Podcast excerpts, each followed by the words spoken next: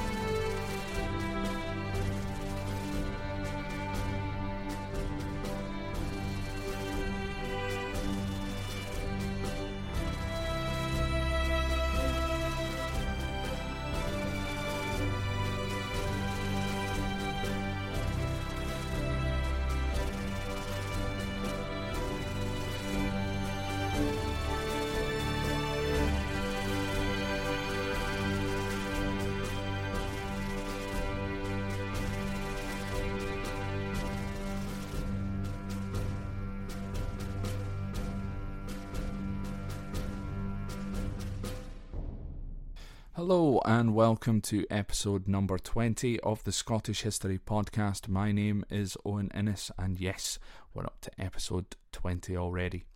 Now, just before we jump into the episode, folks, let me just quickly run through where you can find us. Uh, you can find us on facebook.com forward slash Scot History Pod, on Twitter at Scot History Pod, Instagram Scot History Pod as well.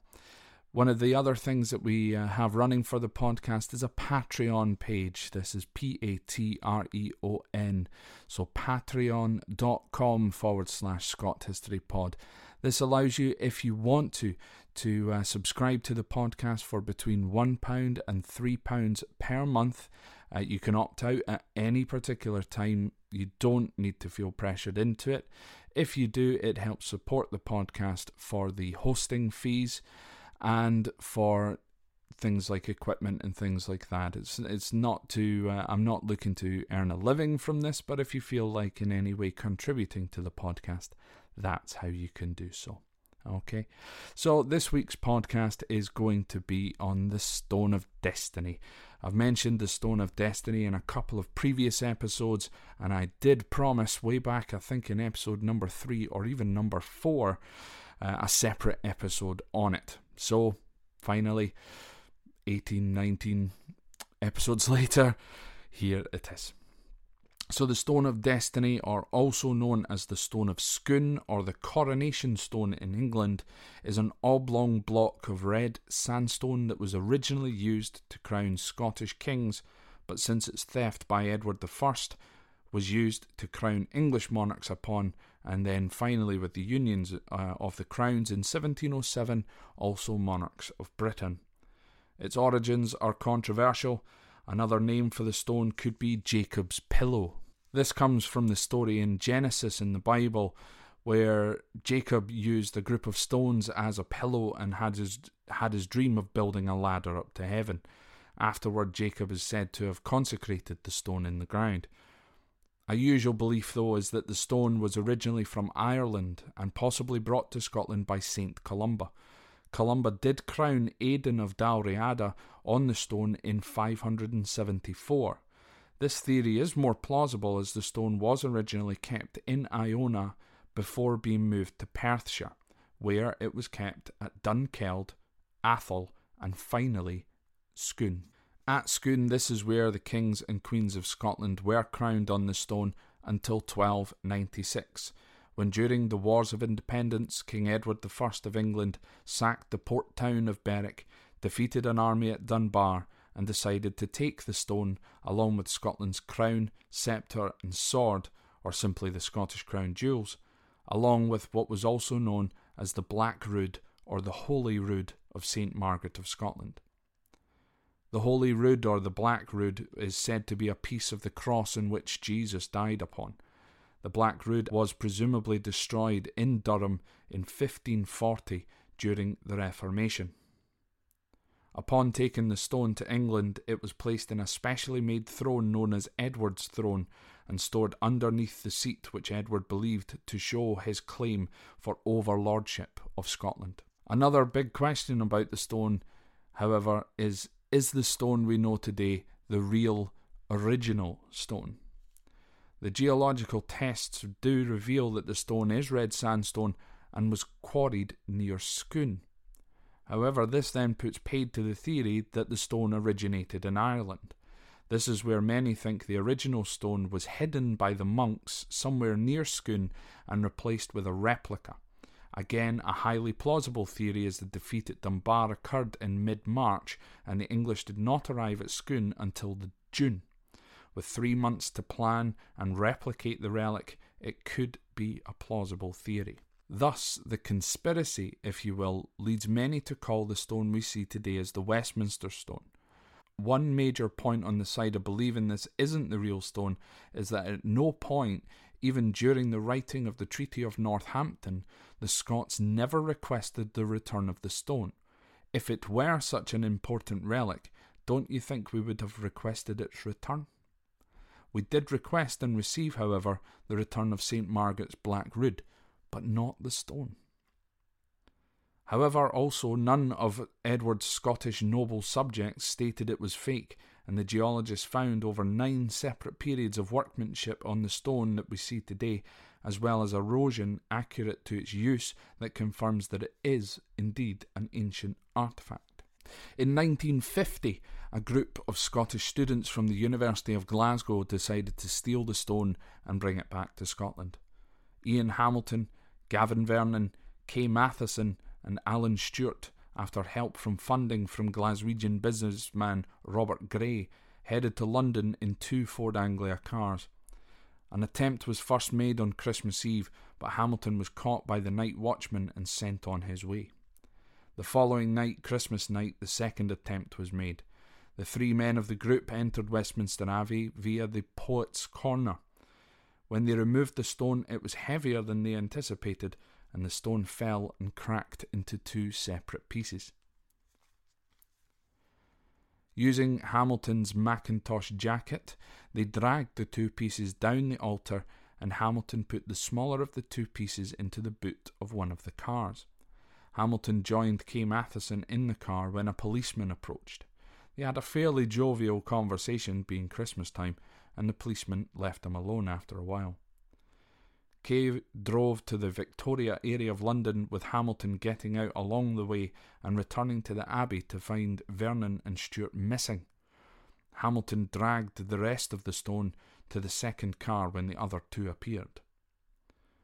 Hamilton and Stuart then drove to Kent where they hid the stone in a field. Matheson took her car to the Midlands and left it there and returned to Scotland by train, as did Stuart.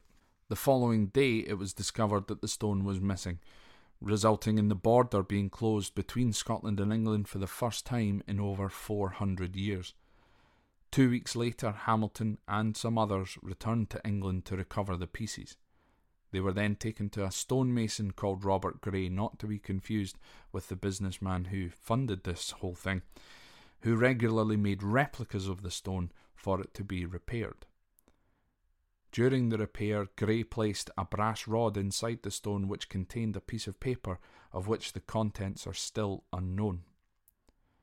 In April 1951, after an anonymous tip, the stone was discovered on the site of the high altar of the ruined Arbroath Abbey, draped in the flag of St Andrew's Cross. This was where the famous Declaration of Arbroath was signed, of which there is a full reading available on the bonus episode number two of this particular podcast. After that, the stone was then returned to Westminster Abbey in February 1952. Hamilton later admitted his involvement, but the police decided not to prosecute to prevent the matter becoming politicised.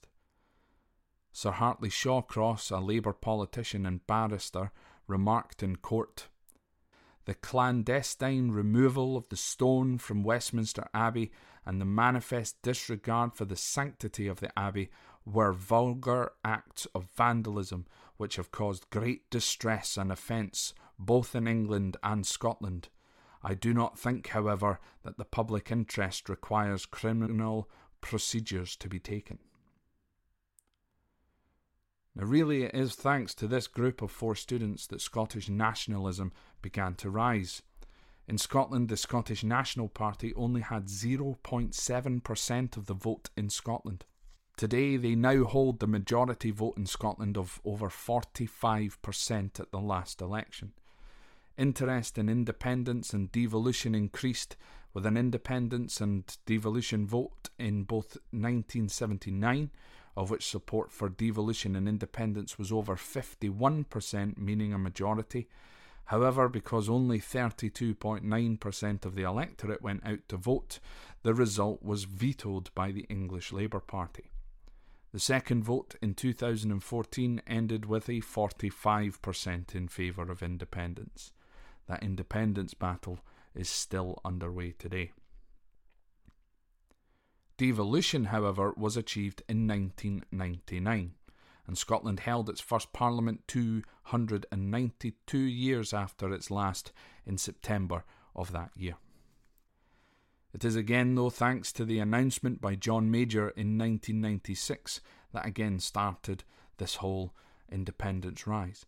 Also due to the release and success of Braveheart in 1995, John Major's announcement was that the stone would be returned to Scotland on loan.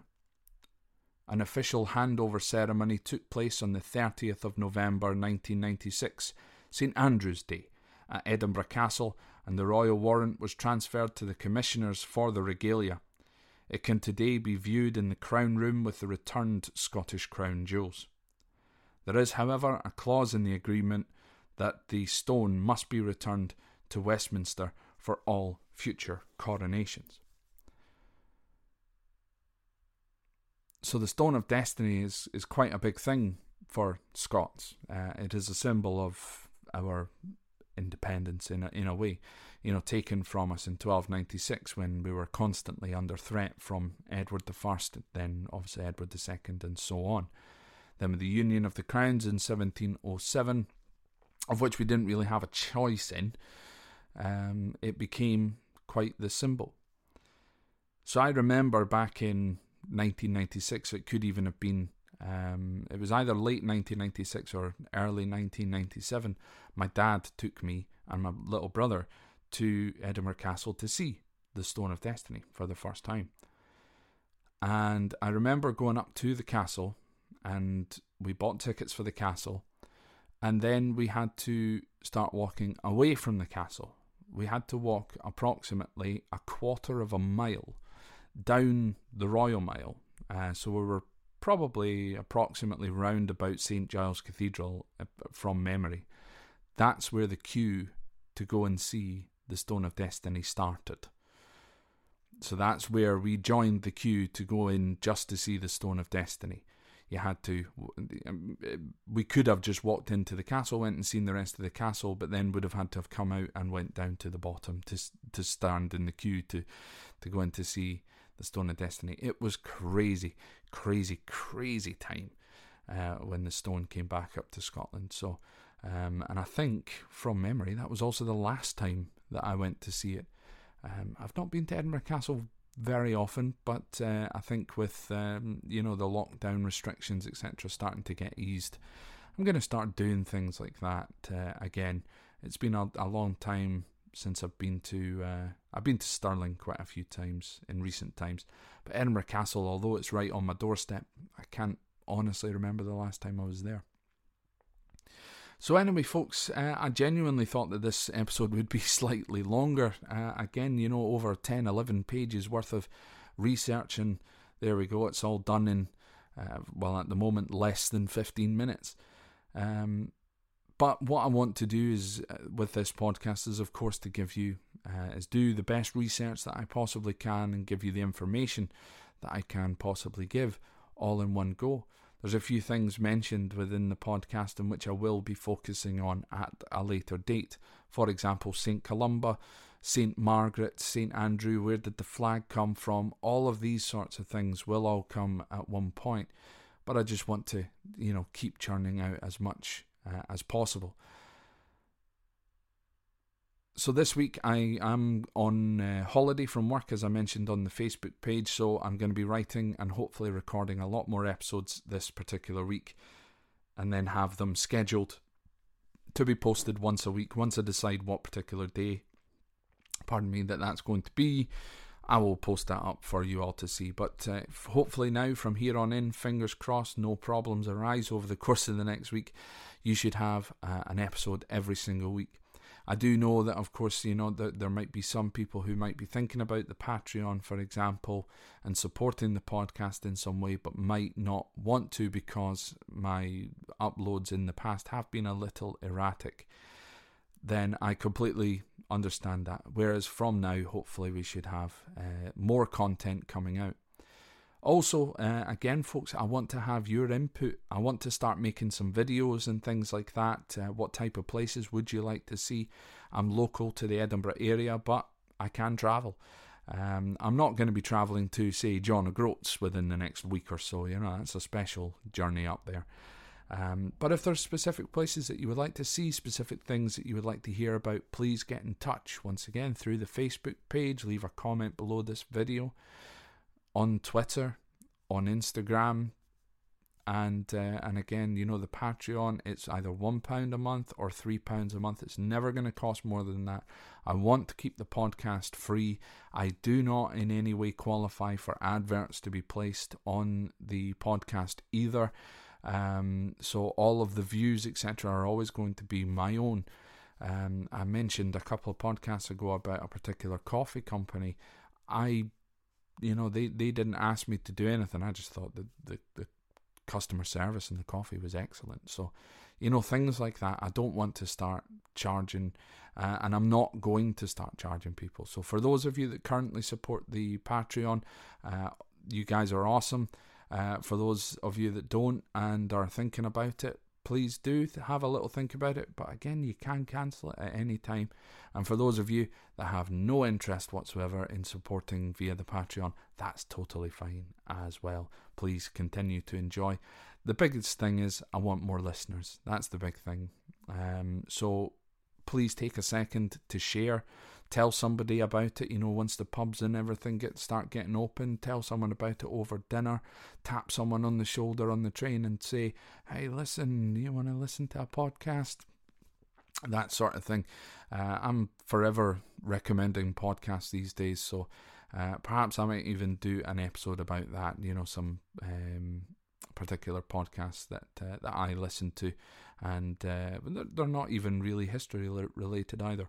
But anyway, folks, uh, I'm just going to continue rambling on. So, uh, you know, please uh, continue as well to.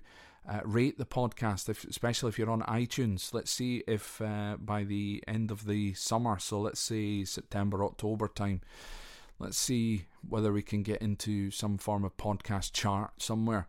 Um, I was in the charts in New Zealand, but subsequently have now dropped out of that. Uh, I know I have loads of listeners in the US and in the UK, as well as Canada and other places. I think Sweden, etc. You know, so um, that's the handy thing with the new Acast that I'm on. It tells me exactly where where the listeners are, how many people are listening, and everything. So, uh, so that obviously I can target the right areas uh, for advertisement and stuff. But I want this to move as uh, as far and as as widespread as possible. So, folks, if uh, if you wouldn't mind just sharing and telling more people about the podcast, I really really would appreciate it. Anyway, folks, until next week, thank you very much for listening, and I will speak to you again soon. Thank you. Bye bye.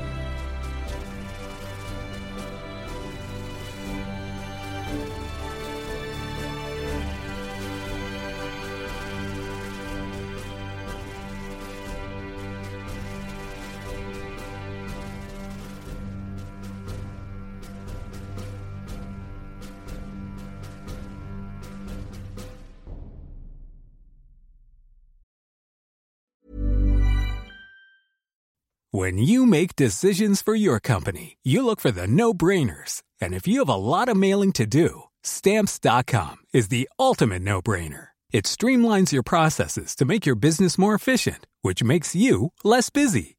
Mail checks, invoices, legal documents, and everything you need to keep your business running with stamps.com. Seamlessly connect with every major marketplace and shopping cart.